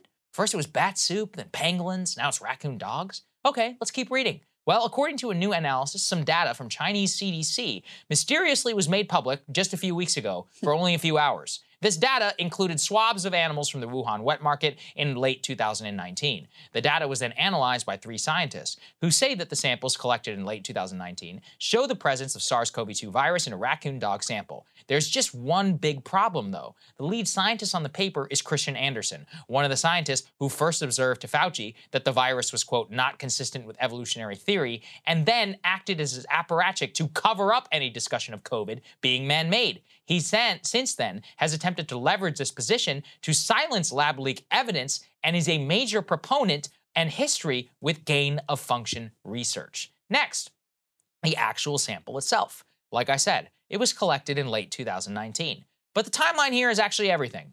Nobody has disputed that COVID 19 may not have been present in the Wuhan wet market. The question is, how did it get there? Via animals or by people who were infected at the lab and by those who they then infected, including some animals. The reason late 2019 really doesn't matter is because we have reams of open source data to show us that COVID was already widespread throughout the city of Wuhan at the time that that sample was collected. As I've already previously laid out, geospatial analysis from Harvard and Boston University has found parking lot volume of all hospitals in Wuhan had the highest daily volume of cars in the parking lot in September and October 2019, long before the CCC first reported any cases of COVID, along with a massive spike in search terms in the city of Wuhan for the Chinese version of Google for terms of cough and diarrhea. Not only that, foreign athletes at the 2019 World Military Games, held in Wuhan in October 2019, reported COVID like symptoms. Athletes remember that Wuhan looked pretty weird at the time. One says that he got his temperature taken at the airport. They also describe in October the city of 15 million looked like it was on lockdown. A Canadian athlete described this quote I got very sick 12 days after we arrived fever, chills, vomiting, insomnia. On our flight home, 60 Canadian athletes on the flight were put in isolation at the back of the plane for the 12 hour flight. We were sick with symptoms ranging from cough to diarrhea and in between. Later analysis by Italy, Brazil, Sweden, and France confirms they had patients within their borders who had COVID antibodies from before November 2019. In other words, by the time this raccoon dog sample was taken, COVID had leaked from the lab two months earlier, almost certainly in September 2019. Wuhan was likely already fully infected. Was literally any of this noted by The Atlantic? No. They, in fact, used the late 2019 date as gospel because that's when China says that they had the pandemic started, not when the actual pandemic had already begun. So we have scientists with a motive. We have a timeline that makes no sense. What about the data itself? That too is a real mystery. So Chinese data with animal swabs that supposedly show a wet market origin just miraculously appear in an open source database three years later and then mysteriously taken down after that. Why? You think the Chinese just suddenly dropped their OPSEC? Or maybe they can see people like us talk about this and people like you who don't believe them. And they use their scientific allies to push this. Worse, the new ra- raccoon dog theory is all the rage over at the World Health Organization. The WHO is buying this crap hook, line, and sinker. They are now calling on China to release the data that they just clearly released to try and show a raccoon dog origin of COVID. Now, if they do, it'll just confirm their previous findings. Let me repeat this is a PSYOP. There is only one set of data that needs to be released the log of samples at the Wuhan lab that was taken down mysteriously in September 2019, when COVID likely leaked from there in the first place. A record of employees and their causes of death, illness records. We already know multiple researchers at the Wuhan lab were deathly ill in November 2019. Release that data. When and how many of your employees were hospitalized with COVID like symptoms in 2019 the entire year? That's the data that we need, and we need to get our hands on. You see any of the WHO and the US government or the media asking for any of that? No, of course they don't. This is the whole ballgame. And really, it would be the only smoking gun proof we would ever get to confirm a lab leak. But at this point, ask yourself what other theory makes sense? Chinese people were eating raw dog meat at the Wuhan wet market with a side of bat soup. We just happen to find out about that right now. Or it came from the unsafe biolab a few miles away. It's comical at this point to consider the natural origin hypothesis when we have so much data, so many points that point right to the lab. It won't stop the media from trying, apparently, or the WHO, or those who don't already want to believe, of course, already uncritically passing along this report. It's the latest PSYOP. And next, they're going to come up with a different animal to blame. So first it was the bat, Mhm. now it's the raccoon dog. And if you want to hear my reaction to Saagar's monologue, become a premium subscriber today at breakingpoints.com. All right, Krystal, what are you taking a look at? Jon Stewart just absolutely took Larry Summers to the woodshed over his terrible, terrible ideology, and it is glorious to behold. Now, it is hard to imagine a greater economic villain in modern American history than Larry Summers. He's like the final boss of neoliberalism.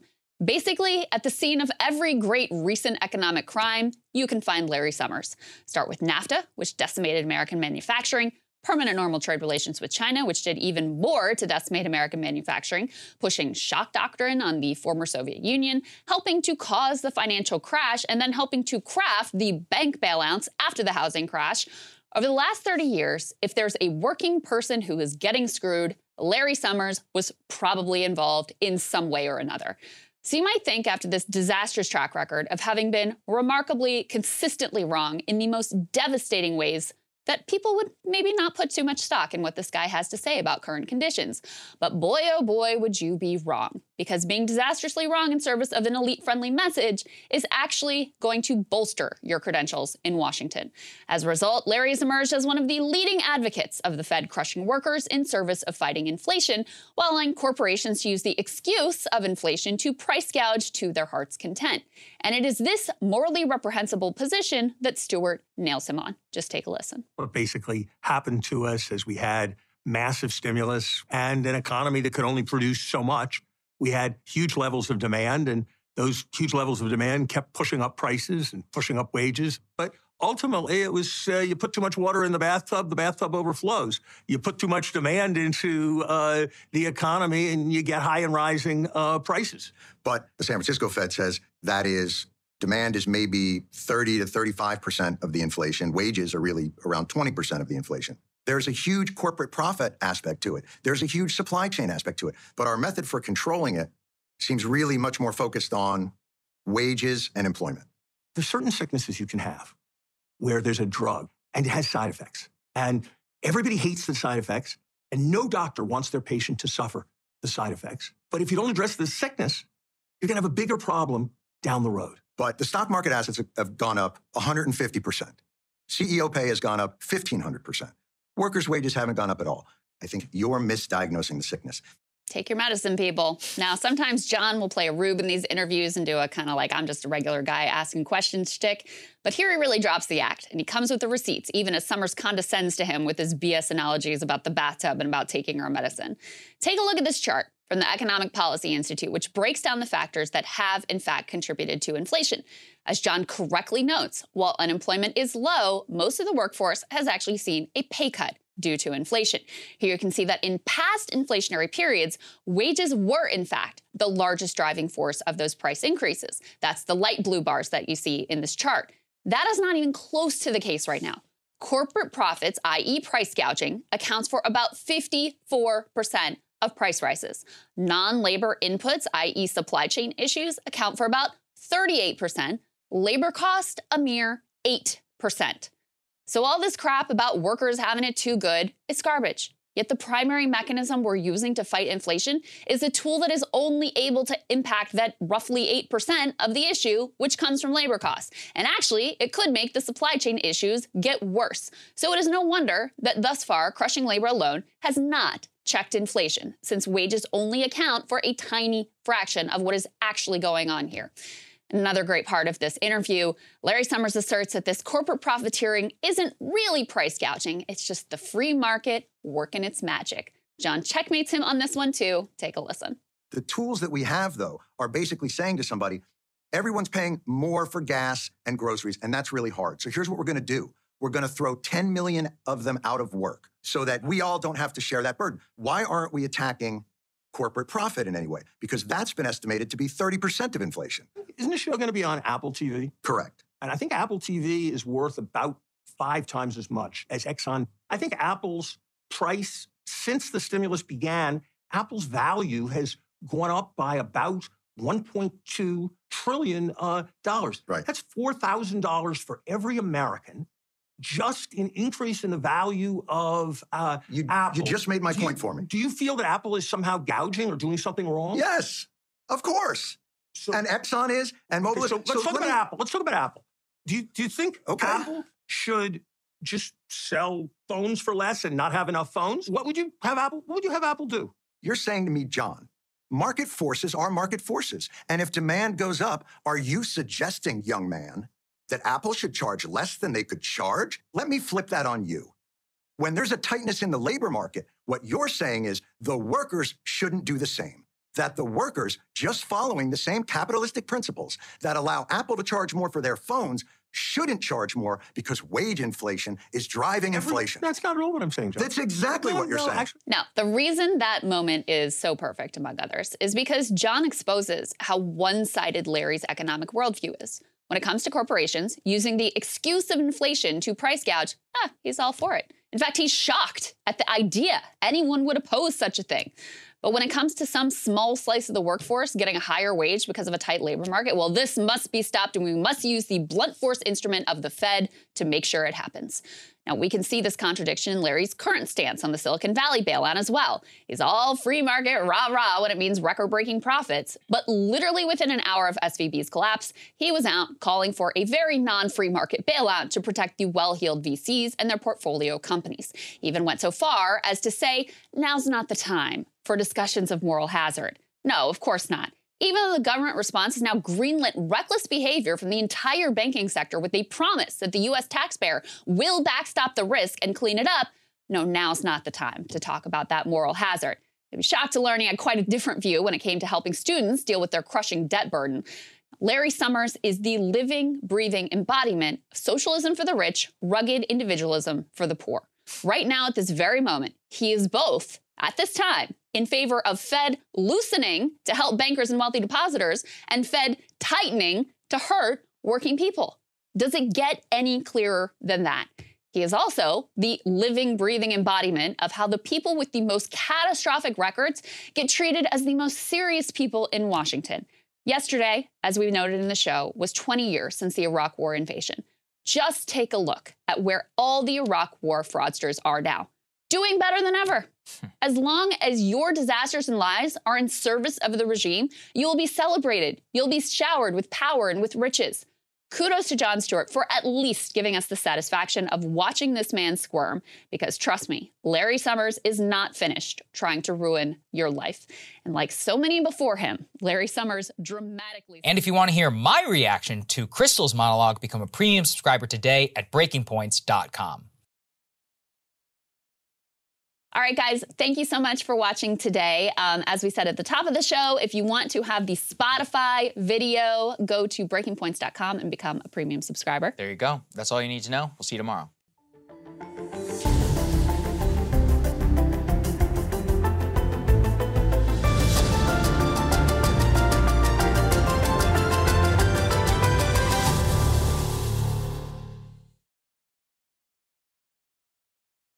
Whether you're a savvy spender maximizing your savings with cashback rewards, a thrifty rate watcher seeking the lowest interest, or a travel enthusiast looking for extraordinary perks, Kemba Financial Credit Union has a visa to complement your lifestyle and unique needs. Apply today at Kemba.org to unlock a limited time 2% cash back on purchases and pay 0% interest on balance transfers for an entire year with a new visa from Kemba. You deserve a card that works for you. Restrictions apply. Offer ends June 30th, 2024.